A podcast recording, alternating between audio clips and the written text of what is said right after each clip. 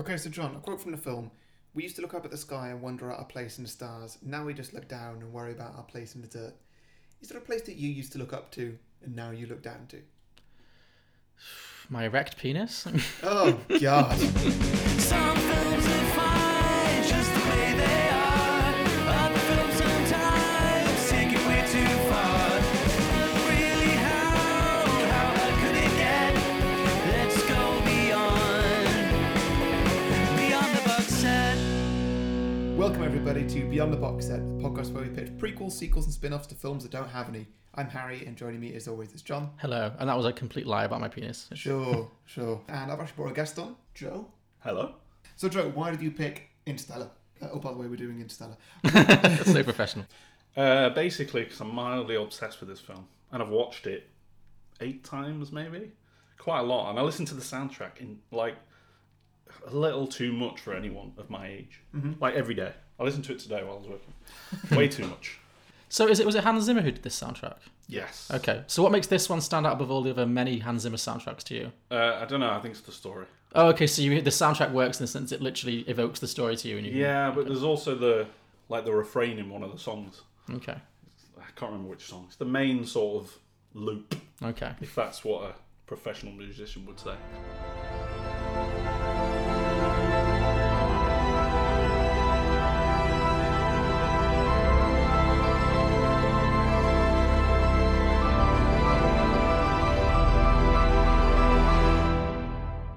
This is my first time watching this film, which and I know you two have both seen it before. And I'm kind of hot and cold with Christopher Nolan. A lot of people think he's one of the greatest directors currently working, and I find his films often a little bit heartless, all concept and not much, not much human interest for me. I don't tend to really feel that much for his characters, and I found that I actually enjoyed this one a lot because it did feel like it had a lot of heart and soul for a Nolan film. Like it was all about kind of love and there was almost something Spielbergian about it. It had this al- almost to the point of saccharine, you know, where the, the, the father daughter relationship was so important to the plot.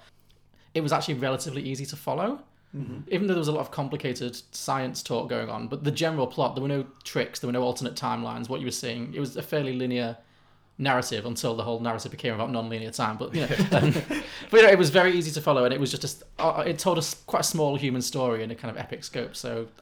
I actually enjoyed this more than most Christopher Nolan films. Yeah, like you mentioned the timeline. What's the guy's name who stays on the ship? He stays on the ship, and then they come back, and he's been there for decades. Yeah. Hmm. And that's somehow brushed over the fact this guy has stayed on the ship for. They, they did, didn't They they? said 23 years, yeah. that was ridiculous. He slept, he slept for some of it, so it wasn't just 23 years, but. Yeah, that's uh, true. true. Yeah. What did you both think of the scene, especially you, John, of uh, Matthew McConaughey watching his children grow up? Oh, that was really sweet until it hit me with a moment that, oh, in all the science talk in this film, there was one thing that really broke credulity for me. The only thing I couldn't buy into when his daughter bec- goes from being a little girl to being Jessica Chastain, and she says, "Hey, Daddy, I'm the same age as you now." I was like, "Well, that's demonstrably untrue." How old is Matthew McConaughey supposed to be in this film? Because he's like 47 and she's like, I think 38. They are not the same age. It was it was so it was a weird thing to say. I like the way Casey Affleck just Turned up. rocks up and then Oh, Turns up. just in it does for like Pete- five does minutes in total. Pete Casey Affleck and then leaves. He turns up. He's got he glowers in a beard, and he's done. Yeah. oh, that was the other thing there because I again because I'd not seen this film before, and I didn't know who was in it. So I had that great thing that you always talk about, where when you, when films have a lot of famous people in them, and you don't know they're coming. I knew this was a Matthew McConaughey and Jessica Chastain movie. I had no idea anyone else was in it, and so obviously, so then Casey Affleck, sh- the kid grows up and becomes Casey Affleck. Like, it's Casey Affleck, and then And then we're like, oh, it's Casey Affleck. yeah, oh, I don't mind Christopher. But then the biggest laugh I got in this film by far, because it's not it's not a funny film. Christopher Nolan films aren't big. Christopher Nolan films aren't big chuckle fest, which is another issue I have with them. There's You not can laugh like at anything, John. I can, and I laughed so hard. And this is probably just me when they open up the the space pod and Matt Damon jumps out like Shangela from RuPaul's Drag Race. It's like hallelujah, it's Matt Damon. I was like, I just screamed. Now I'm confused by this because I watched this with my housemate. It was Mm. also her first time, and she laughed at this point as well. Yeah. And I didn't. I don't remember laughing in the cinema. Did you? No. I, I just thought, oh, it's Matt Damon. Okay, that's good. so I've watched it seven, eight times, and I always forget Matt Damon's in it. And then I go, oh, Matt Damon's in it. Every but, like, time. Why is it funny? I don't, I don't get it. just something about someone that famous, just the way he just bursts out of that box. It's like, oh, it's Matt Damon. It does remind me of that. I showed you a clip before we came today of RuPaul's Oh, Drag yeah. Race, where there's a drag queen who they brought back from one season to the second. They literally put him in a box and he just jumps out and goes, Hallelujah! And everyone goes, Oh no, it's you. It really felt, I just imagine Matt Damon going, Hallelujah! Like- it just really tickled me. If good things come in small packages, then this is gonna be redonkulous.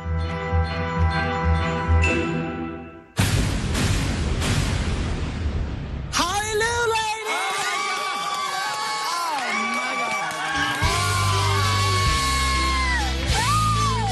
and it's Angela. Hallelujah.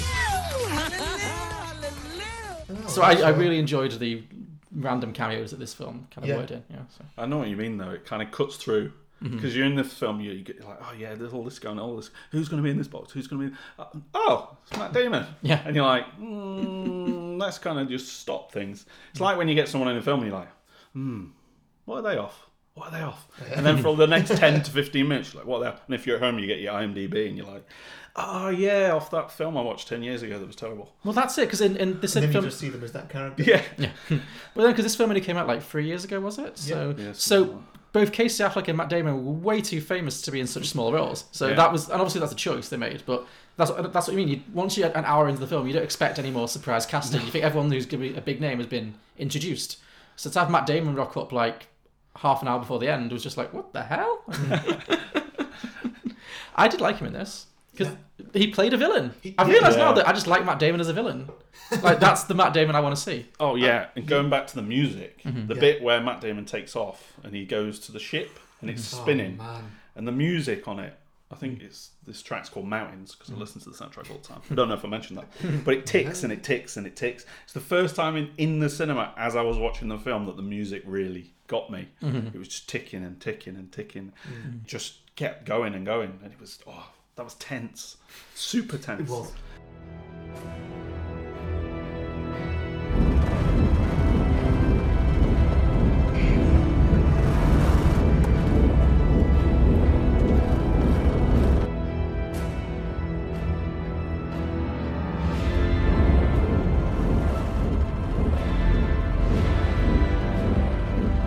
Come on, Tars.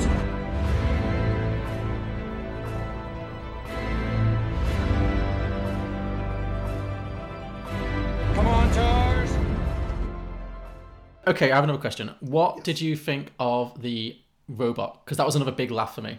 Oh, I like the robot. Oh, I, lo- I, I Tars. love the robot. Again, my housemate burst out laughing at this, saying, like, This is the most ridiculous thing ever. And she'd laugh at every little thing that it did. Mm-hmm. And, like, every every new thing that that robot does, you just think, Oh, that's really intuitive and that's a really good idea. Like, the bit where it turns into just like a star or something and just rolls. Yeah, Oh, Yeah. I laughed so oh, well hard. good, but of course you did. Uh, but the biggest laugh is when it runs. When it re- when, every time it started running, I was just pissing myself. That was really good. It looked like a pair of st- it looked like a running stapler. It looked like a stapler that was running across the horizon.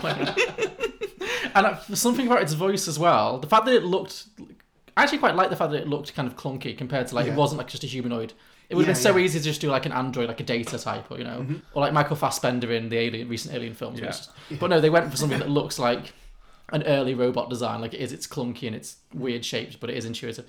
Yeah, because it looked like that a little bit janky, and then it also had this kind of slightly flat speaking voice, but it's also kind of it was like the, the comic relief because it, it was kind of a wisecracking robot.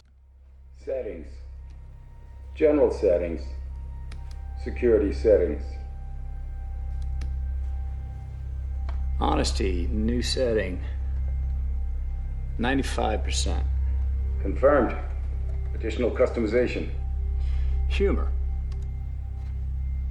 75%. Confirmed. Auto self destruct T minus 10, 9, Let's make that 60%. 60% confirmed. Knock knock. You want 55? I thought that was some of Chris Nolan's best humour. Like, when he tries to put humour in films, it normally doesn't I think land. it. This was easily the funniest Chris Nolan film for me, Yeah. by far.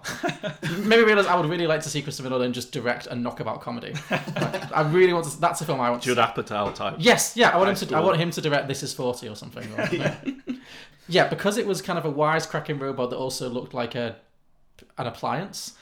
It really made me think of like the talkie toaster from Red Dwarf. it was was like, this is a Red Dwarf style robot, which I loved. So everything about that robot, I, I really enjoyed. Howdy doodly do. How's it going? I'm Talkie. Talkie Toaster, your chirpy breakfast companion. Talkie's the name, toasting's the game. Anyone like any toast? Look, I don't want any toast, and he doesn't want any toast. In fact, no one around here wants any toast. Not now, not ever. No toast. How about a muffin? Or muffins. Or mu- we don't like muffins round here. We want no muffins, no toast, no tea cakes, no buns, baps, baguettes or bagels, no croissants, no crumpets, no pancakes, no potato cakes, and no hot cross buns, and definitely no smegging flapjacks. Ah, so you're a waffle man. yeah, I think it's because those kind of robot things often can go so wrong. Mm. They were they were always for some reason they're always there as the comic relief, like Mm-hmm. always. But they get it really, they do it really well here. Well, it's because they can't really make any of the humans comic relief because they're all supposed to be fancy scientists who know everything. Yeah, So Scientists aren't funny. no, so Matthew McConaughey, uh, who I have to say I'm not inclined to like. I find him on the whole quite an off-putting actor. That's just personal Who taste. do you like? I like lots of actors, just not, just not. I like Matt Damon when he's being evil. I don't know. There's something about Matthew McConaughey that I found irritating. But in this film, I have to say he did a decent job. He didn't actively annoy me. I did question some of the log- internal logic of the film around who- his character because. So am I to- correct in understanding that he rocks up at the NASA headquarters, the hidden NASA headquarters, having sent himself the Yes. yeah. and then he gets put in charge of piloting the plane because he it was an, he was trained as a pilot in the past. but Yes. He's not currently working as a pilot. Yes. And they're just like, okay, you should. Or we, we had plans to launch this thing, but you go right ahead with no further training. They're just like, no, we need to put you. And he just immediately is put in charge of the Yeah, there, spaceship. there, were, there were definitely some some holes there. I thought just like, why do you have no pilots? And you say that these people have all they've only been in flight simulators, but yet you've got this amazing Well, isn't it- spaceship in space. Yeah. Mm. I got the impression there was just less people. There was less food. Yeah, I so there guess. wasn't many people around. Oh yeah, I, I definitely I definitely got that. But like, how do they get that spaceship into space with no pilots? Which one? The the sort of ring thing that they actually fly. Oh yeah. Like, how, how do they get that up there if they've got nobody who's been out of a flight simulator? yeah, it just felt like very arbitrary. Like they could have done that walk to him taking the And also, if they, Going into if they space. needed him, just get in contact. Was there any ever ex- an excuse why they didn't send some kind of robot What for the whole thing? just to go and explore? yeah, just send Talkie Toaster. then nobody has to lose a, lose a child. but was there ever anything? I don't think there was. Acting. You, like they Hmm. can go through these sort of wormholes, but they haven't even got like an automated flight system. But Hmm. they have because when they get in space, yeah. they all go to sleep. They don't even do anything. True, true. Yeah, all they do is take data readings and communicate. Which and yeah, there's nothing a human does in this film that we weren't led to believe that Talkie Toaster could have done just as well. So yeah, What a nickname. I'm going to continue as calling him that throughout this, just so you know. I was very proud of myself actually because I guessed the twist like 40 minutes into the movie. As soon as it was, because normally I'm not very good at picking one twist, but as soon as she said the, the ghost told me to tell you to stay, I was like, okay, so he's clearly the ghost. Clearly, it's going to be him from the past or something. Yeah, my housemate guessed it as well, and I was annoyed because she was like, "Is this the thing?" And I was like, "Maybe." I didn't guess it the first time I watched it. No, me neither. But I never get twists. No, me neither. Never ever It's ever. great. I love not getting twists. Yeah, right. there's, there's nothing like just having a twist revealed to you at the right point. Oh, true. I kind of wish I hadn't figured it out, but I I guess it's kind of a trope. The way they did it was kind of a predictable kind of twist for me, anyway. So I was like, so when it happened, I was like, yeah, it's well, the way it was done, where that because I genuinely really enjoyed this film, and then I was getting like to the two-hour mark when I would normally be looking at my watch. I was like, you know what, I'm two hours in, and I'm actually still following this, and I'm really liking it. And then when he finally does enter the wormhole, and then it goes into full-on Christopher Nolan science speak, and I was like, oh boy, but here we go. Here's all the nonsensical, you know uh, psycho babble, science babble. But then it didn't matter because I'd already figured out what was going to happen. So even though I couldn't understand a word of what they were saying, I was like, okay, but it was as I expected. Basically, simplified version is he can talk to his past. Fine, got it, can deal with Yeah. it. So yeah, that made it easier for me to process because I wasn't like, but what does it mean? Because I'd already kind of walked that walk in my head a little bit. So yeah. But I did question if he can talk to his daughter, this is another plot. If he can talk to his daughter in Morse code and t- send her quite complex, you know, algorithms, Uh-huh. do you think he could have also maybe tapped out? By the way, just just mention to your dad for me. Don't trust Matt Damon. Don't turn your back on Yeah. Damon. Yeah. Here's the algorithm, and don't turn your back on Damon. That's all you need to know. Or don't go to that planet. Yeah. And the wave. Yeah. Don't go to that planet with a big wave. yeah, yeah. They could have saved so much time. Yeah. Yeah, but by doing that, would he have learnt all the stuff that he then? But then you said get to into her? that, then you're in sort of Doctor Who kind of time paradox. If he Hmm. had done that, then it would have never happened. In order for him to go, in order to do it, Hmm. to make it happen in the first place. Not great comfort for Wes Bentley and the black guy though. You know? True, yeah. he had to learn that lesson, but they had to die. like- What happened to that guy again? Uh, Matt Damon called him. He was he was in Matt Oh, Damon's yeah, of movie. course. Uh, He- yeah, he Seen booby this trapped. eight times, Joe. Yeah. Eight times. As you may well know by now, my memory is not the best. I tend to remember, you know, bits, well, I can't talk. even if I'd watched it. The other thing with the Morse code bit that I I found myself thinking when he's hidden behind, he's standing behind in the wormhole and he's behind the bookcase and he's pushing out the books and stuff. Like, and I, cou- I just found myself thinking, what if she went behind the bookcase? What if she like pulled the bookcase out? What's what's back there? Is it like Narnia? Oh, now you're getting into depths. Oh, I mean, that's probably just a question you shouldn't ask. I know, but I have to. I can't help it. Or it made me think of the episode of The Simpsons, the Treehouse of Horror, where there's the wormhole behind the bookcase, and then Yeah. yeah. gets sucked into the 3D world. I was like, I, again, it Oh, just when he- he's like turns into like a computer generated. Yes, yeah, which looked amazing in 1996 and shitty now. but yeah, I really, it made me think of that. I, I Yeah. immediately walked back to that Simpsons episode. Yeah. I did really like the visuals of this film, though, like the visuals of the planets they went to, Yeah. because I felt like the CGI was just enough. It wasn't too much. How would you compare this to Gravity? Because they came out one year apart, almost to the day. Well, I think they're different in the sense that yeah, Gravity was undeniably visually that was the main thing that made it special. It looked Yeah. great. It looked great. The story was wank, but it looked great. But it was it had that kind of it, was great space. It Mm. was a space movie, and I know this is a space movie too. But the, the space scenes didn't really pop for me in this film. I didn't. They weren't bad. I just didn't really pay any attention. But when they were on the different planets, the different landscapes, I thought really interesting. Just Mm. looked really cool. I really liked the ideas. Of, it was very elemental. Like one was a full water planet, Mm-hmm. one was a full ice planet, one was a full sand planet. It was. I just really he kept it simple. It wasn't too much, Yeah. and that's why I appreciated it. Like, Yeah. It wasn't just. I never got into that thing where you often get with films like this, where you're like, oh, I'm just looking at a green screen here. Yeah. Like it, I could believe those planets. Mm. So yeah, Definitely. I thought it was very visually inventive. Well, I imagine a lot of it was uh, was definitely shot on on location where they could. I hope so. Yeah, Mm. I like to think so. so. I will say th- this film visually, as I say, I thought was fa- absolutely fabulous.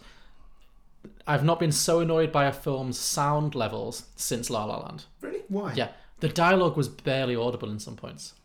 There were times when I had to turn it up full blast to get the dialogue. 'cause it felt Oh really yes, muffled. yes, yes. I do agree. Actually, yeah. The bits where they're just talking. And, Yeah, and then suddenly I get blasted by like a sound effect. I'm like, oh my god, it's my tel my TV's at like 60, and I, I'm gonna get tinnitus. And I was Yeah. like, turn it right down again, and then they start talking, and I have to go up again. It was yeah, constant. I do agree with that. I think it's intentional, but I don't like it. No, didn't like it at all. No. It was Yeah. annoying. Yeah, Chris Nolan, if you're listening, which Yeah. you're not, but you know, Hey, we, Fix we, it. we live in hope. yeah. okay, last last thing for me Okay. anyway. If you guys have more, so the film ends with obviously Matthew McConaughey goes and is reunited with his daughter, who's now Ellen Burstyn, and Mm. then he goes back to rescue Anne Hathaway, Mm-hmm. and then we see a, a shot of Anne well, Hathaway it's Uh, not rescuing halfway. It's going to find her. Yeah. Yeah. yeah to find her and just carry on. Well, true, yeah, because she, yeah. Oh, sorry, yes, because that, that's my point. Because she is on the sand planet Mm-hmm. with five thousand frozen embryos to with which to repopulate. Well, not repopulate the Earth, but you know, continue the human race. Mm-hmm. Is she going to have to raise five thousand babies? that's a handful. Well, I think they, they covered it earlier. It's like repopulating is not um, is not the issue. It's uh, it's diversifying the, the gene, which is the issue. Yeah. And so that's what the five thousand embryos are going to do. So they're not all going to be babies. No. So how or, many? Is, Or not all in one generation, at least. okay. So generations to come, they don't all need to just sleep with their cousins. She's going to have to raise at least like twelve to fifteen a a pop. Oh, though. yeah, she's probably. she's going to have a That's hands why- full. that's yeah. why- On a run. Yes. With no house. Well, that's Yeah. why Matthew No food. McConaughey's going to help. She's got she's got like three tenths. Where's she gonna get like milk? from? I have so many questions. I just imagine like Anne Hathaway and, and, like this. I mean, this is the, the sequel I've done, but my second idea was to do like a, a comedy about Anne Hathaway's like a like a ba- like baby boom with Diane Keaton, where she's just like she's just on this, ta- this planet with like trying to like feed like twenty five thousand babies. Just like oh my god, I'm so stressed. Like she's not slept in like five years. anyway, Yeah. any more thoughts on this one? Nah. But- Joe? Mm, I don't think so. Okay, so I'll go first, and then Joe, if you want to go 2nd and then Yeah. try and Mm-hmm. I'll do the big finish. Yeah. Yeah. So I've called mine Interstellar Nolan 64. Nolan sixty Okay. This is based Mm. on Super Mario 64. Mm-hmm. is it actually? is it really? Uh, elements. Oh, I, I was hoping it was going to be like a six, swinging 60s kind of Austin Powers meets Interstellar. like Austin Powers goes time traveling. Uh, maybe maybe that's yours. Maybe, maybe you can do Oh, that. too late. If I could do it all again, then that would. Oh, yeah. Okay, so you know how there's uh, plenty of cryers sleeping in this film, Yes. where you know, they- they'll go to sleep for like two years, where they travel to Saturn or something like that. Um, well, what are they doing when they're sleeping? Are they dreaming? Oh, Well, here we go. see where this is going. okay. So the opening scene of my film is the scene where their ship leaves Earth, and then they'll go down for the long nap. Uh-huh. So this is Anne Hathaway, Matthew McConaughey, and the two red shirts played by Wes Bentley and the other guy whose name I don't know. I don't know. Yes. Yeah. And due to lazy story writing, um, people are going to go on adventures in pairs. Okay. Um, so those two that you just mentioned are Are not in this. Not, really in this. okay. Fine. Uh, yeah, so Cooper and Brand, they wake up, wake up in a warehouse in Paris, Okay. where Joseph Gordon-Levitt is there to welcome them. Oh, so there's an Inception crossover. And there we go straight Okay. away. Okay. All right. Mm. Um, So this is in a dream. They're dreaming, but they're dreaming at the same time. yeah, Okay. Wait, How? I've heard of this. I've heard Nolan do this before. Yeah. How are they sharing the same dream? well, yeah, like, like like how Inception works, So one of them is inside someone else's dream. kind of. There's no, there's no point in Inception where people just fall asleep and, co- and Maybe it's coincidentally are in the Maybe same it's dream. Talkie Toaster's dream. Okay, fine. sure. Carry on. Stop, So- stop questioning this. I've not even even started. Sorry, I'm sorry, I'm sorry. so, so they're both sharing a set, the same dream for reasons. Yeah. Okay, maybe it's programmed in to get them entertained rather than in hypersleep. Pretty much, yeah. Okay, cool. Joseph Gordon-Levitt's character says, "Welcome to Nolan 64. My name is Mr. Exposition. I will be your guide. There are three main levels: physical training, mental training, and socializing. We start here in a warehouse in Paris for an induction, and this is where they get shown how they can manipulate the world and that that's around them.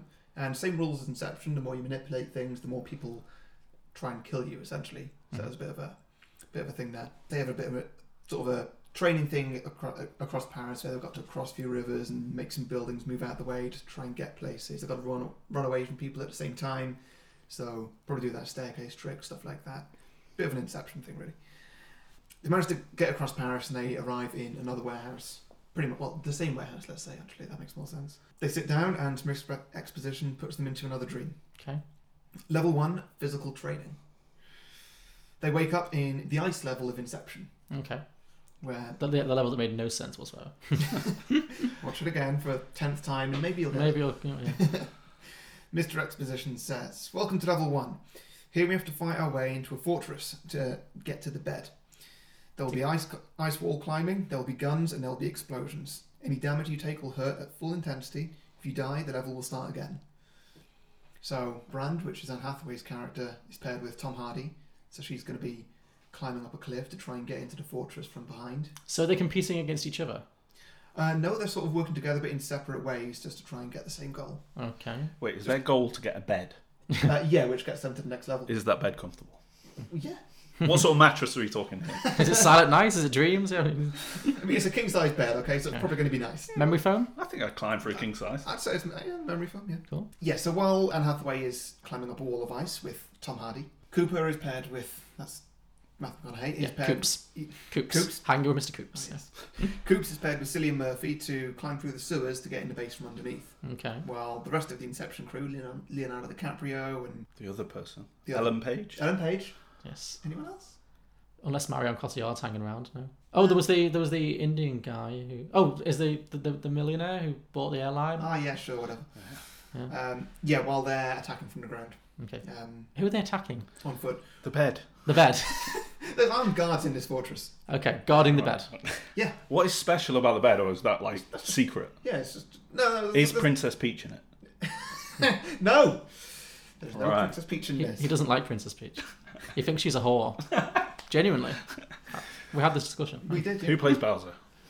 anyway, yeah, and so the sequence pl- plays out much the same as it does in Inception, with uh, various different action set pieces, and they both make it to the bed, and they get to the next level. Oh, good. that was real edgy of your seat stuff, though. wasn't Yeah, use your imagination for some of this. it? Okay. I'm probably not- not the best at writing action sequences. Mm. is, Plot points, yes. I'm getting a bit stuck on this, but is the bed a metaphor?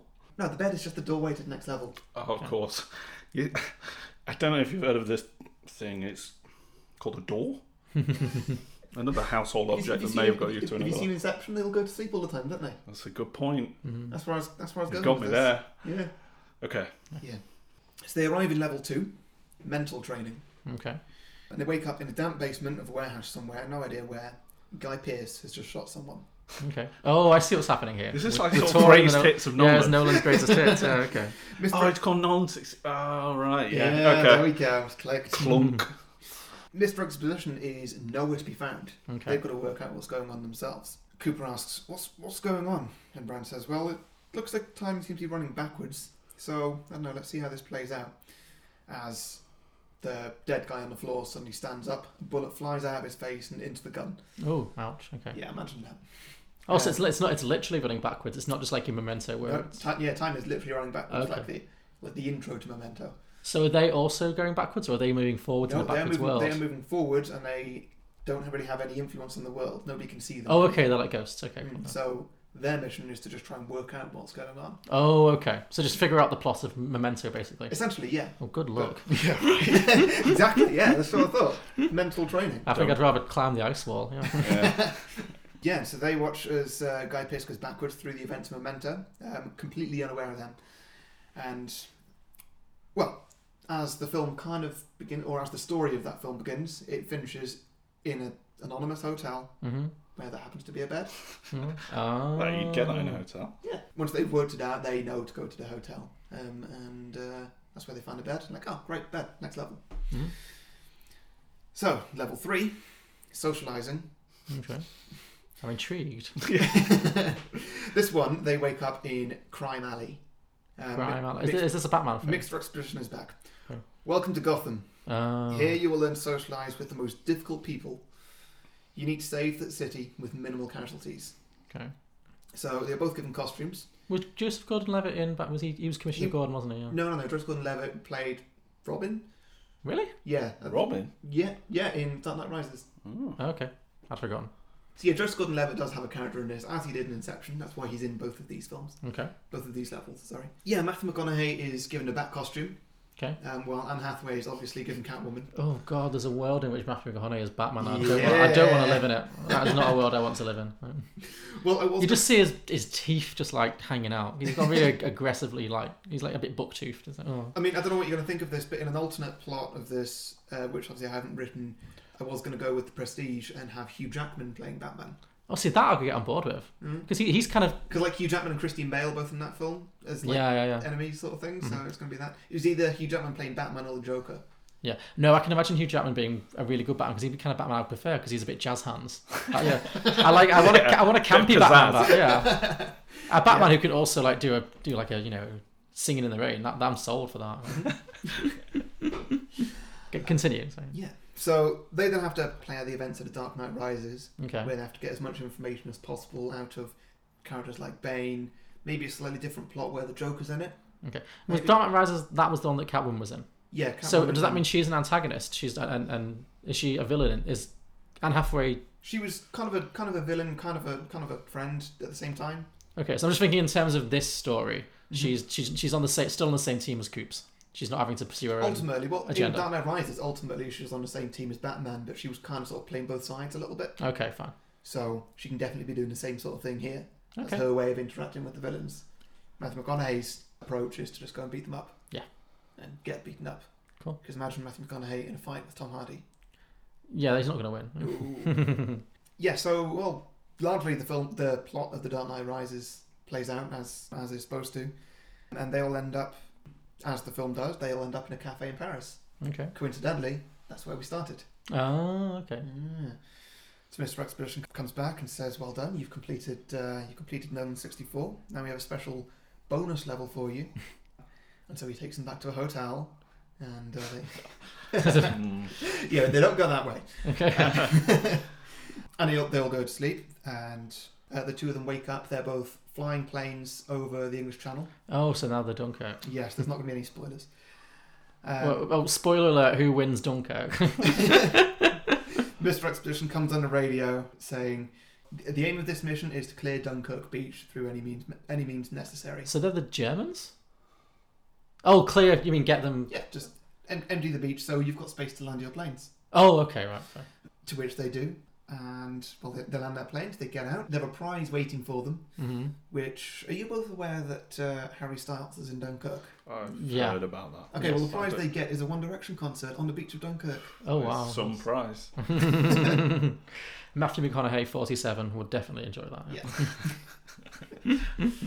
as soon as they finish that, it has actually been two years in the real world, and they are both woken up, Okay. um, ready to go through the wormhole and carry on the the plot of Interstellar, okay. That's an interesting idea you've come up with. It was very different. I really wasn't sure I was going with that for a lot of it. It didn't. Like I wrote it halfway through. Shall I make this a game? Harry, it never came across. Hmm. yeah, yeah, I've written it a bit more like a computer game. Yeah. No, I liked it though. Well, at one point I was actually just going to go with a computer game, but then I Yeah. Hmm. thought, nah, this is a kind of a film podcast, really. So don't know. But yeah, that was that. cool. No, that's it. And, uh, Thoughts? None? so that so it takes them two. It takes them two years to play through that. Mm-hmm. So what game does the guy play while he's in the 27 years of hypersleep while the others are all on the water planet? Oh, he was awake for a while. That's why he ate. Oh, okay, yeah, true. We must have The had. question you should, you, you should be asking is what what was Matt Damon playing? Oh yes, that's a good point. What was that He was playing the Bourne films. Oh okay. It's obvious. okay. Well, I did ask. Yeah, I feel like you could have played on the Mario thing a bit more. Hmm. You could have had who's in the you know the Mario Brothers film with Dennis Hopper. We did it. Yeah, it was Yeah. one of our early episodes. Yeah, um, Bob Hoskins and Dennis Yeah. Hopper and John Leguizamo. Yeah, Should have been in it. yeah. Maybe. Sorry, Well, it's done now. Can't be First undone. draft. First draft. yeah. Hmm. But no, I like that. I like the idea of a Christopher Nolan greatest hits. That's good. Yeah. So Yeah, of the ones I've seen. yes. Okay. Cool, Joe, your turn. You scared? Uh, we'll see how it goes. Hmm. Okay. Before I go through anything that I've done, Mm. let me point out that I've got no real, real knowledge of psychology or anything along those lines. So let's Okay. see how this goes. It may get a bit dark, but Oh, we, it's we, just the way I go. we, we like dark. We like It's dark. just the way I One of go. us likes dark. So when uh, at the end of Interstellar, Matthew McConaughey Cooper goes, he goes off to find Brand on the planet. Yeah. It's like go get her, which yeah, sure. Is he meant to go out there and live with her? I don't know. Anyway, so we join them when they're actually coming back. So he's gone to get her. They're on a ship coming home. Okay, so he, they're not going to stay and repopulate the planet. They're actually going to go back to Yeah, Saturn. I something's guess she doesn't happened. need to repopulate the world anymore because Yeah, because they've got this sort of circular, cylindrical world Yeah, that they live in. cool, Why okay. wouldn't you want to go there? It's Sure. Cool lads. Anyway, I mean, I hate to poke holes, but I, I was pretty sure that was like a transport ship, essentially, like a long-term transport ship oh, where they're going? to, to where Cooper is. Why have they got a museum on it? That's what I never understand. It's Yeah. just a house. uh, anyway, yeah. So they're on the ship, Cooper and Brand, and they're getting on well. There's a little bit of a hint of a romance going on. Mm-hmm. You know, it's there. It's underlying. You know, it's not not too on the surface. But then we find out there's an extra crew member who's on there, maybe to I don't know, guide the ship, make the food, whatever. So where did he? Where did this extra ship crew member come from? Ah, we'll see. By the way, I've, I still haven't got a title, so if you come up with one, Oh, okay, cool. this will be well. This will be good. And I also haven't got someone to play this character, so once we've been through Ah. the type of character, you can maybe Okay, cool. Okay. add a little value. Uh, so this character, we see him a lot talking with Matthew McConaughey about various things, but then we see him interact a lot less with Brand, and when they do, they don't really get on. The crew members like a combination of the worst traits of any person. So they're egotistical, they're vain, self-centered, uh, selfish, just generally a difficult person to get on with. Okay. Um, well, that's for us to decide later once we've found out what the character is about. So, when he talks to Brand, they've very few, you know, very few long conversations, a lot of arguments. They can't seem to get on, he, and he continues to try and make advances to her. Advances? Does that sound a bit old school? So sorry, this is the the, the, the mystery extra crew member is hitting on Brown, or is Cooper? Yeah.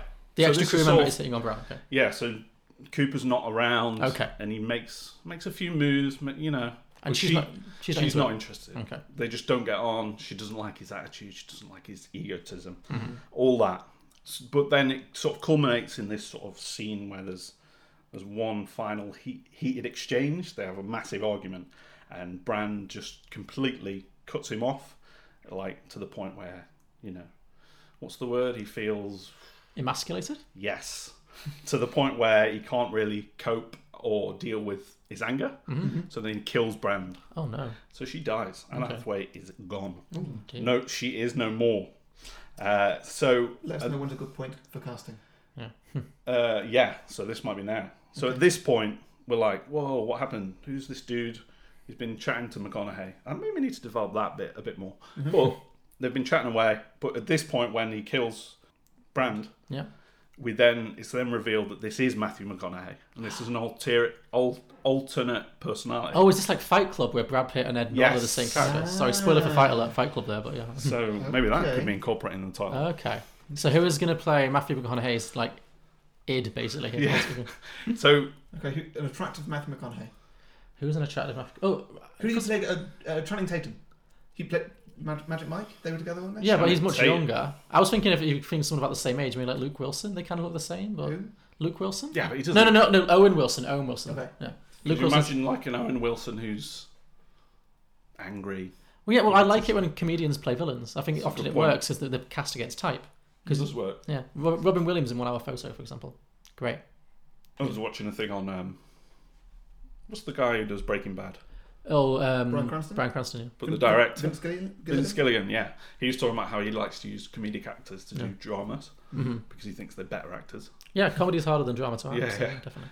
Um, Well, Cranston was best known for Malcolm in the Middle, so as a comedic character before Hmm. Malcolm. so we talking Cranston as the alter ego of Matthew McConaughey. Oh yeah, I think we stumbled on something there. Yeah, that, wor- yeah, that works much better. Yeah, Yeah. yeah, yeah. Sorry, Owen, you're out. But then he'd, he just, yeah, he'd be too good. So essentially, he, this is his alter ego that he's created in order to process the guilt and emotional experience of leaving Earth for a few years and then returning to see his daughter, who is now 85 years old and on her deathbed. So, and on top of that, going through uh, an experience of where time takes a physical dimension. So he doesn't have the capacity to deal with this. So he creates an alter ego to just ignore it. Mm-hmm. So whenever these emotions come up, this guy comes out. This sort of egotistical, angry dude. It just comes out. I like this. This this So- is really psychological. Yeah, yeah. Well, I don't know if it's based in any reality. I like how you gave a good disclaimer at the start. Yeah. I'm not a doctor. so basically, his human emotional faculties can't cope Mm-hmm. with the ludicrous thing he's been through, which is kind of whitewashed at the end of Interstellar. Yeah, yeah, Like, yeah. yeah, sure. I went in a black hole. yeah. Time became physical. You know, whatever. Doesn't Yeah. matter. He seems to deal with his daughter being 85 and about to die. Pretty, considering the whole film's about how much he loves her and how desperate he is to get back to her. And it's like, oh, okay, bye. But it's the, the, the mere idea that he's lived for four or five years and then suddenly his daughter's 80 Yeah, and he's somehow like, "Uh, maybe I should just fly off and meet that woman that, I, yeah. you know. Well, I, I was only really on board if you were, you know, four- 40 or younger. This is now. Yeah, I'm just not seeing it anymore. yeah, so this, this character's been created. That's the worst traits of, you know, it's just to suppress everything. So Okay, can I ask a question? Uh, Yeah. And if you're going to explain this afterwards, then by all means, tell me. How does the character take, take physical form? Is, is Brad Well, seeing Matthew McConaughey? Yes. And just he doesn't realize. Okay. But it's never shown that. Because in Fight Club, is it Helena Bonham Carter that sees yes. both of them? Yeah. Yeah, so. Well, Oh, she didn't see both of them. She, Well, she doesn't see both of them, but Surely we she- see she- her seeing both. Yeah. It's So like my- it's like the sixth sense. It's a misdirect from the director's Yeah. perspective. Yeah. Okay. Cool. I get it. I get it. Yeah, it's a narrative tool. Okay. Cool. So, uh, this happened. She died. Matthew McConaughey. This snaps it out. You know, there's a bit of emotional emotions come out. He lets it all out. This bit, you know, rising music, all that. Mm-hmm. Yeah, he's realised what he's done. But then he realises he can go back to the black hole Mm-hmm. and go back in time because it's a physical dimension. He can travel. Oh, Okay. He Mm-hmm. can travel through time. So he goes back to this black hole, and then he tries to travel to find this moment to try and stop it somehow. This is the point where my ending kind of went some, didn't didn't really come together. Well, So that never he's- happens to us. so- He's in this. he's maybe he's in this black hole that is time is now physical, and he realizes he can move through time. So all time has already happened. So what is he actually doing if time is if everything's already happened? What is the point? And maybe he just sits there in a depression and realizes he has no control over anything. Because if time is a physical form, you can travel to and fro. Then surely it's your future's happened, your past has happened. There's no causality. Yeah. Yeah. So that's that's the end. Hmm. Okay. Black screen. Oh, the that's- end. That's that's that's bleak. But I like, Thin.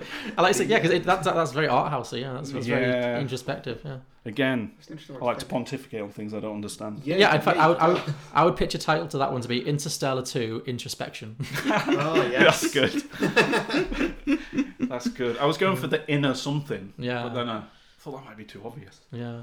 Oh, Yeah. that was good. Yeah, we That's think about that for a thought-provoking. while eh? there. yeah, that's thought provoking. Chilling. Yeah. It was dark. Mm-hmm. No, dark is good. Well, you did. It's been, it, it's been darker. Alternatively, I had an idea of having a sitcom on the planet where Bran was. Oh, okay. I thought that could work well. You know, 10 years later, they've been joined by a few people. Yeah. Mm. They have a local watering hole, which was probably not much Like, like, water like in. Cheers or something. yeah. Where everybody yeah. knows your name. I had another, I had quite a few ideas for this. One of the others, I think I told you today, Harry, was the guy who stays on the ship for 23 years. Yes. And it's just about his time on the ship. Oh yeah, Like I a was sort thinking of- that's a film. Yeah. Sort of castaway type. Yeah. I nearly be did that one. friends. I nearly, I nearly did that where he actually goes off and meets with Matt Damon, oh, okay. Yeah. um, but then I couldn't, I couldn't work out what, what the plot was going to be and how he then doesn't remember Matt Damon. There had to be something there. Yeah. But like at that point, him and Matt Damon are completely out of the story. They could have been together while Yeah. we're down on the water planet. In fact, I would I would argue that would have been a better way for twist for the original film would have been if he, him and Matt Damon had messed up and been in cahoots and plotted and they'd both been villains because that would have made that character much more interesting Yeah, yeah. because he was just a red shirt really yeah because Yeah. they totally did the whole thing where he was left alone for 23 years and you think oh god that must have been psychological n- nightmare you know the utter isolation but then he just dies and doesn't really do anything else but that that would be amazing yeah I like that that's good yeah, no, let's pretend it happened. yeah cool Pretend that was my idea. yes So, John, it's your story now. What, uh, what you got for us? Okay, so I'm actually going to go a little bit off format for a change. Uh, I, I'm, I'm not going to tell you my title until the end. Okay. Okay, just because it's too much of a. Well, I'm not going to say my title till the end. I'll leave it at that. Okay. It- So- too, too much of a spoiler. I- I, Potentially. I, I got that then. Yeah, yeah, well. Which may, in itself may now be a spoiler, but never mind. Um, so, my film is a sequel, and it much like yours, and it takes place. In fact, both, well, yours was kind of a prequel, wasn't it? And then yours was a sequel. Mine, so mine is another se- is also a sequel. It takes place immediately at the end of the first film, mm-hmm. in which, uh, as we mentioned, Matthew McConaughey's character, um, what's his name again? Coops, Cooper. Coops, yeah, Cooper. He's departing the space station that's orbiting Saturn, and he's traveling back through the wormhole to kind of rejoin Anne Hathaway. However, because once again he just apparently hops into a strange, you know, future spaceship without any training for how to fly it. You know, presumably technology has changed, so he actually miscalculates quite seriously, and ends up getting sucked into the orbit of yet of another time dilation singularity. Black hole. Yeah, the thing that slows down time. Black hole. Yeah, black hole. Black hole. Okay, so the thing that made the water pl- 27 years pass, he, he gets sucked into one of those where basically, long story short, he's flung out of that singularity back into the universe where Anne Hathaway's planet is. Yeah. After for him, what feels like a few minutes, but actually, as it turns out, thousands of years have passed. Right. So, and also to complicate things even further and to tie up a plot hole, as he comes out, the wormhole dis- the wormhole destabilizes and collapses, so he's stranded. He can't go back. Right. Okay. So he flies to Brand's planet, and as I say, he finds that thousands of years have passed. So clearly, she's long dead. So yeah, he's he's stunned to discover that the planet has now become populated by a combination of humans and alien creatures, basically. Uh, so he lands with oh, Tars is with him. The the, the yeah. talkie toaster is with him. Um, so they so they land at what appears to be some kind of trading port, like a busy kind of trading port. And Tars does some scans, and he determines that the humans on the planet are most of them are in fact descendants of the frozen embryos that Anne Hathaway's character Brand had brought with her to the planet. And the aliens are just aliens that they've consequently made contact with because this planet is now Oh, there's aliens in this. there are, thing. there are aliens as well. Yes, Do we have a description of the alien? Or have you Oh, There- not? they are all manner of aliens. There's, there are lots of different species. It's a real menagerie. So, Yeah, okay. yeah, and, and there's a lot of planets, and there's a lot. Space travel is now a thing. So these aliens have come from different planets, and this this planet is obviously a trading, a very popular trading port Right. that people come in and out of on their way to other galaxies. So I'm thinking like Star Wars Yeah, I was about, I was about to say, type. do you think this is going to be some kind of uh, existing universe, or uh, is this a creation? Let's wait of and see. God's mind? Let's wait and see. Well, yeah, exactly. Let's wait and see. So. the one time you actually pick up on something, one time you connect some dots. I'm tempted to start guessing the title of your film now. That would be Yeah, you you can probably guess it quite easily at this point. Yeah. Uh, so anyway, obviously, one learning that Anne Hathaway is long, long dead. He's Coops is pretty upset, and um, he's now stranded, friendless, and alone. Aside from his aside from his walking stapler buddy, you know, that's all he's got left. So, so he goes into what looks to be a bar and uh, to drown his sorrows. sorry. You, you you're way ahead of me. Alan. You're basically going to be way ahead of me throughout this now. So uh, fine, but I'm going to let's power through this anyway. So he goes to drown his sorrows in a bar that's got an underground jazz vibe where they do, they do seem to be playing the same song on a constant loop. Yeah.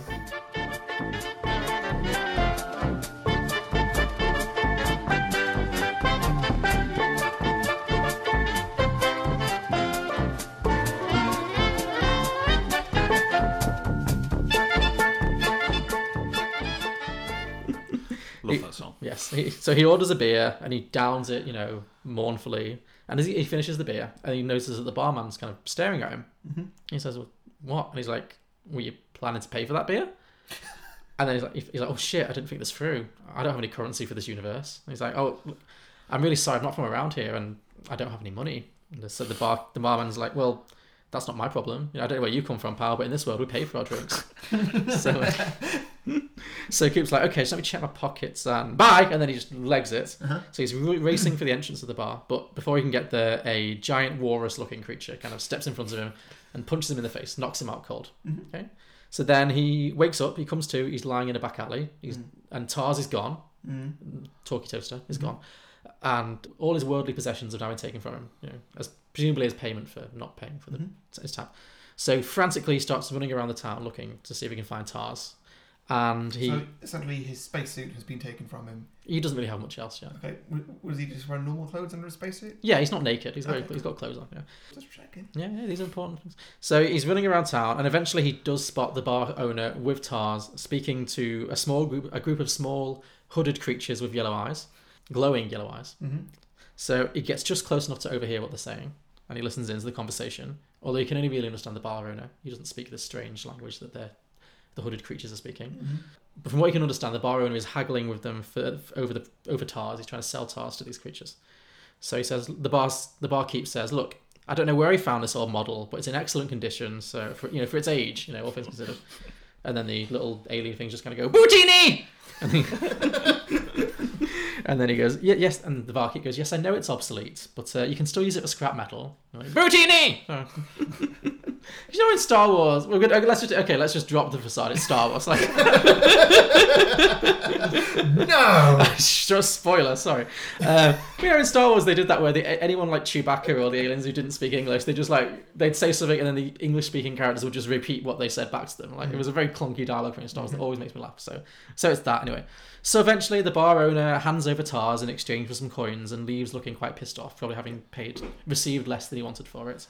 And then Coop watches as Tars is kind of loaded into a giant rusty vehicle. I don't need to do these euphemisms anymore. He gets launched into the, the sandcrawler basically. And, uh, and uh, he's loaded onto the sandcrawler, and then How long did he think it was going to be before we worked this out? Harry, Like, I, I get that it was like. You, you underestimated, definitely, but Yeah. at what point did you think we were going to get this? I was hoping maybe two thirds in. Like, Oh. Okay, have we got there yet? No, this was still very early on. This- well, yeah, there's so many times when I've like, assumed you'd get something and then you, you wouldn't though. So you know, I thought I Well, that was on safe Michael ground. Jackson thing. I the Michael thought- Jackson thing, the Red Wedding. Like, Yeah. yeah. Anyway, no, well, my own fault. Yeah. So they set they, they load Tars into the sandcrawler and then set off into the desert where Coops follows them. Fortunately, it's quite easy to catch up because that thing travels at like half a mile an hour at best at top speed. So he's basically it's actually quite annoying trying to stalk it without being seen because he has to constantly just keep stop and wait and let it get ahead and then like run run up and then stop again and wait and run up. So yeah, there's some there's a bit of humor for you there. Could just sort of jump on the back, but sure. Well, it, it, it, was there an an obvious spot to jump onto? It felt like it was kind of quite smooth surfaces, like from what I remember of the sand crawlers. Anyway, so he follows the sandcrawler painfully slowly for some miles. Eventually, it stops, and the creatures get out, and he's able to sneak on board. Tragically, he's too late, and when he finds Tars, he's already been fully dismantled for scrap. So now he's obviously very upset. This his last friend in the world is now gone. So as he's processing this latest tragedy, the hooded creatures return, the Jawas return to the thing, surprise him, and they angrily attack him with those little taser things they use to take out R2D2. So they like do that, and once again causing him to pass out. When he wakes up again, he's been abandoned in the middle of the desert, and now they have actually taken most of his clothes as well. So he's like semi-naked in the middle of the desert of a strange desert, no friend, not a friend in the world. Okay. So he spends the next few days wandering through the desert, very disoriented, alone, and he takes he takes up shelter in a cave after a few days and tries to like set up a campfire and get some sleep. However, he's soon disturbed by an angry man-sized creature dressed in like tattered rags, uh, wearing some kind of face mask. So this is the the, the sand people essentially. Uh, and the creature kind of cracks him over the head with a stick, uh, but this time he doesn't pass out and he manages to actually fight back and take the guy out. But then he hears the sound of more of sand people kind of gathering outside. So he quick, very quickly steals all the creature's clothes and puts them on himself to kind of you know go on, go incognito, and then he legs out of the cave. Uh, outside the cave, he spots a young blonde boy with two robots and what looks to be some kind uh, of vehicle. and so he, by now he's half maddened. But yeah, who could it be? Well, I guessed it by this I point. think this is the point I was expecting you might get it. Yeah. Okay. So, uh, yeah. so by now he's half maddened by just you know sunstroke and trauma and all that kind of stuff. So and he's still dressed full sand sand person Mm-hmm. gear. So he runs over and he just screams out. He starts, he's like, "Please, you've got to help me! I'm lost. I'm dehydrated. People could hit me over the head. All my friends are dead. I don't know where I am. What's going on?" Mm-hmm. And I don't know what to do. And he's just screaming and screaming. Unfortunately, he's forgotten that he's still wearing this mask and he's bound Mm-hmm. pretty tight. So all that this mystery blonde boy, who could it be, um, can hear is just incoherent, like, noises.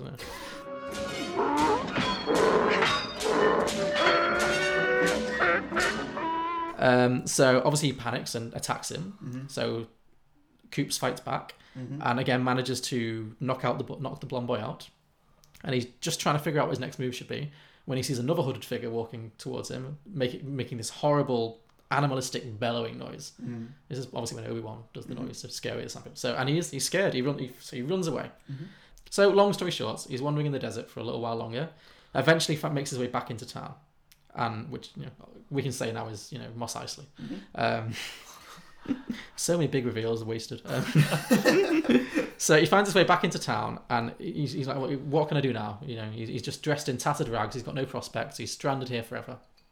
So he, he gets talking to a a, green, a beautiful green-skinned woman who's working as a street dancer, and so she's got she's got green skin all over, and she's got like two tails coming out of her back of her head. And so she's so he starts speaking to her, and he's like, "Look, look, I've had." I've, he tells her his story basically. He's like, "I don't know what to do. I've got nothing. I've got nothing but the clothes on my back. How, what, how am I going to get by in this new world now?" And she says, "Well, the only p- way anyone ever gets anything done in this on this planet is by working for the local crime boss. He's called Jabba the Hutt." And I suggest going to see him and just offering your services. I'm going to go too because I'm going to be his da- I'm going to go and work as a dancer for him because I hear that's a great gig. There's no downside. So the two of them go to travel together to Jabba the Hutt's palace, and he tells us a version of his story. He's like, um, "What? How can how can I you know work for you? I just want to make some money." He's like, "Okay, well, what are your skills?" He's like, "Well, I can fly a really good plane, any plane apparently. I'm pretty you know I'm pretty physical. I'm a pretty good fighter. I've knocked a few people out." He's like, "Great, okay, so why don't you become?" A bounty hunter for me, uh, so I would like you to. I, I have a I think we both know where this is going. Yeah, yeah. yeah. So yeah, there's a smuggler who owes me some money that I um, I'd really like you to track him down for me. He goes by the name of Han Solo. Um, so if you can, I know. So dun, dun, dun. if you can bring him back dead or alive, I will pay you handsomely, and then we'll take it from there. And he's like, okay, great, a gig's a gig, let's do it. And then it's like, okay, but wait, before you go, what, what, what's your name? Because I'm setting you up as my new bounty hunter. So what, what, what are we going to call you? And he's like, oh, my name's Cooper. He's like, well, that's a terrible bounty hunter name. He said, so I'm going to call you Boba Fett. and then credits roll, and that is the end of Interstellar, a Star Wars movie, which nobody saw coming at all. Boba Fett Origins. Yeah, a Boba Fett origin story. Yeah, well, they've got a hand. I was thinking. Okay, so my reason for this is twofold. One is that there's a lot of Star Wars for origin story, the Han Solo Solo one, but also the f- I said how much I liked the visuals of this film, and the planets really reminded me of S- Star Wars things. Like Yeah, me too. it was actually I wanted to work this in, but I couldn't figure out a way to crowbar into the plot. But it was actually it wasn't Tatooine; it was Hoth that I initially the the the, wa- the ice planet that Matt Damon's on. I was like, are they on Hoth? And then when Anne halfway and she's on like a desert planet, I was like, oh, Tatooine, and then it all came together for me. So, so yeah, the idea is that the other dimension is actually Star Wars, Mm-hmm. and because of time is you know relative in this world. Maybe for them it is a long time ago in a galaxy far, far away. Well, it's definitely a galaxy far, far away. Yeah, yeah. Uh, so yeah, any thoughts? Any questions? Uh, nah, I mean, I- I've had a bigger reveal, really. Um, Yeah, not my best. no, it was good. It was good. I think uh, we've uh, hit a tree with really good ideas. Yeah, yeah, I, I feel good about this one. Yeah. I like Boba Fett Origins. Yes. I didn't see that to it. Like, it was good. Yeah, I felt like even though was you a guessed the proper Star Wars good- thing, there, there was there was one thing I had in my back pocket for the end there, so I was very pleased. Yeah. So. yeah. It's good. I like it. And did you recognise the Green Dancer, who's the one who obviously dances Yeah, when yeah, it's yeah. thrown into the Rancor pit? Yeah, so I feel I feel quite proud. I worked in a lot of very minor Yeah, Star Wars I think characters. you did like- pretty well. Yeah, that was a good fan service kind of sequence. Yeah. Okay, so um, if that's all for us, we do have some fan submissions. Oh, great. Yeah, we had a lot this week actually. This is obviously a, a popular film. So, Bosk, Bosk Bounty Hunter, which is he's, he's named after Bosk, the bounty hunter from Star Wars, so on, on on brand. He pitched Interstellar two into Stella, uh, in which Matthew McConaughey develops a drinking problem due to the death of Murph, and ends up stealing a ship to drunkenly ex- explore space. So I'm guessing that's kind of a um, streetcar named Desire kind of thing. I guess. So- uh, Jack and the Geek Talk at Jack's Geek Talk. Uh, they went a lot, lot of puns this week. Big, big puns. Interwoven. Okay. Matthew McConaughey discovers he was actually inside a giant tartan blanket. Um, sorry, a giant tartan blanket factory in the future, and that humans have essentially become the moths in a universe of huge transdimensional beings as we arouse the very. As we arouse the very fabric of their reality with our space with our space exploration. Oh, so I get it. That, that's really conceptual. Wow. So yeah, That's, that's, that's better than yours. so space is a blanket, time is a blanket, and we are the moths. That's a very Oh, it's got Christopher depth. Nolan idea. Yeah, Wow. that- that is that is worthy of Nolan. Yeah. Very good. Sane Cinema at Sane Cinema. I don't have a picture for us, but they did say whatever the sequel might be, it needs to be projected onto a screen next to an actual black hole, so the experience of watching it is as infinitely long as this film actually feels. Sick burn, like it, yeah. Uh, Dad Zone Cast have pitched a Matthew McConaughey wakes up with a start to find a camera crew. It was all a dream, and now he's the star of a reality TV show, and the title is Interstellar, Interstellar 2 Ed TV. Which is, it's a deep pull. It's a very obscure Matthew McConaughey film from the 90s, so nice deep cut there. Uh, we Watch Anything have got also gone with Into Stella. Who knew two people have, that have that idea? So, like, oh, it's the same thing, though, that Cooper's an alcoholic, leads a drab and lonely existence, but he drinks his rocket fuel on a mission to save. Yeah, it's a, bas- a film version of Mitchell and Webb's The Adventures of Sir Digby Chicken Caesar. Which I have no idea what that is. Sure. But I like that title, Into Stella. That's good. Mm. I, I assumed that Into Stella was going to uh, was going to mean that he Stella eventually- Artois. Uh, well, A branded Well, film. yeah, I guess. Oh, maybe, maybe Oh, I I- misunderstood. Yeah, because Oh, I guess no. is it into yeah into Stella as an alcoholic. I thought it was going to be like Streetcar Named Desire, like Stella, ah, Stella. sure. I, I thought it was going to be like he, uh, he he really likes this person called Stella. Yeah. Yeah, oh, yeah. You Stella can do McCartney, that. maybe it's- Look, you yeah. could have. It could be deep, and it could have two levels. So you love Stella Artois, Mm. and the woman you're in love with is called And Stella. he's got to choose. Yeah, that's it. Stella and Stella. yeah. Interstellar. Mm. So, film and TV show. I've got Anne Hathaway's character is surprised that Matthew McConaughey's character turns up in a super exotic ship, and they go on a space jaunt together, and they jump through another black hole, end up being the people on in the shelf who are tormenting Matt Damon's character from the first one and sending him nuts. So, in the shelf, I don't. What was the shelf reference? People. In, oh, I guess the idea is that they jump into the wormhole and use it to just fuck with Matt Damon to get revenge on him for being a- a dick. I guess. Sure. Yeah. So, oh, and then they go and try and find her old boyfriend and try and save him, but fail. And she gets the arse and tops herself, leaving Real Matt Matthew aside. McConaughey alone once again. Uh, yeah, it's called Interstellar Two: Back into the Hole. Nice. Okay. Edgy title. Mm. So, the, Quotal Recall. Their sequel is their, their sequel opens. Their name's good enough. yeah. Their sequel opens with Jessica Chastain hearing the bad news that her father obviously died after he flew into the black hole.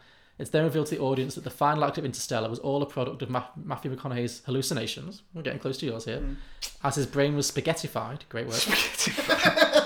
Oh, I believe that's. I a don't, really- I don't think that's a psychological word. yeah. After crossing the event horizon, and Jessica Chastain, who I'm guessing is 85 at this point, but J- Jessica Chastain swears revenge on the black hole and enlists the help of Earth's best misfit drillers, played by Ben Affleck and Bruce Willis, to control an autonomous drilling machine which will bury a nuclear bomb in the core of the black hole. And this movie is called Interstellar 2 Inter- Intrastellar. So there we go. Ah, Yeah. right. Well, everybody, if you've uh, if you've got any other listener submissions that you'd uh, for for Interstellar or whatever next week's movie is, then you know please send them in. Yeah, you can reach us at Beyond the Box Set, where our website is beyondtheboxset.com. You can find us on iTunes, Stitcher, Acast, Pocket Casts, most popular podcasting platforms. We'll And we're on Well. Facebook, Twitter, Instagram, and YouTube. We're on- all that's us all us Beyond the Box Box Set. Set, yeah. Uh, yeah, so let us know if you like what we do. Please subscribe, write, write us a review. It really helps us out. And Yeah. And next week, John. Next week, yes. So it's my turn next week. We're back Yes. to being just the two of us again after Yes. all these guests. Uh, so I have chosen a film called Interview with the Vampire. I've never heard of it. Brad Pitt and Tom Cruise as vampires in the nineties. Okay. Yeah, I think you'll enjoy. Cool. Great. I look forward to it. Do I need to have a beer with me? This is a bad film. Mm-hmm. Oh yes. Well, no, I wouldn't say bad, bad. It's definitely. I think definitely a a beer will help it go down a bit more smoothly. Yeah. Okay. Good. It, it, it, it, it makes some choices. Yep. Yeah, you know, I do like a film that makes choices. This film Yeah. makes some choices. So. Um, is this going to have some wigs in it? Oh yes, this is fantastic. yeah. Yeah, this is this is definitely one of my wig's greatest hits. Yeah. Oh, I'm looking forward to the blogs you're going to do on that. yeah. Well, catch us all next week for Interview with the Vampire. Interview with the Vampire. Great. So, thanks for thanks for coming. Mm-hmm. Oh, thanks for coming. Yeah, Jack. oh, almost, almost well. forgot to say. yeah. It's an absolute Uh, pleasure. Anything yeah. you Oh, want to plug while you're here? I've got nothing to plug. No. Just here, of you know, Maybe one day. Well- forced by Harry. Well, by the time by the t- you're about to head off on your hen your, your hen do your stag, Stag do do, your stag yeah. do this weekend. So by the time this episode goes out, you'll either be post stag do or dead. Yeah. you may be I dead. always assumed my stag do would be my death point. Yeah, well, we'll see. Yeah. Yeah, so thanks for coming on, and uh, we'll definitely get you back on at some point Yes. when you can work out what your second favourite film is. Maybe I'll do a bit of a lighter movie next time. Yeah, Okay. Me too. This is pretty good. Okay, well, well I guess it's uh, we'll, we'll see you next week for Interview with the Vampire. See you all next week. Bye. everyone. Bye.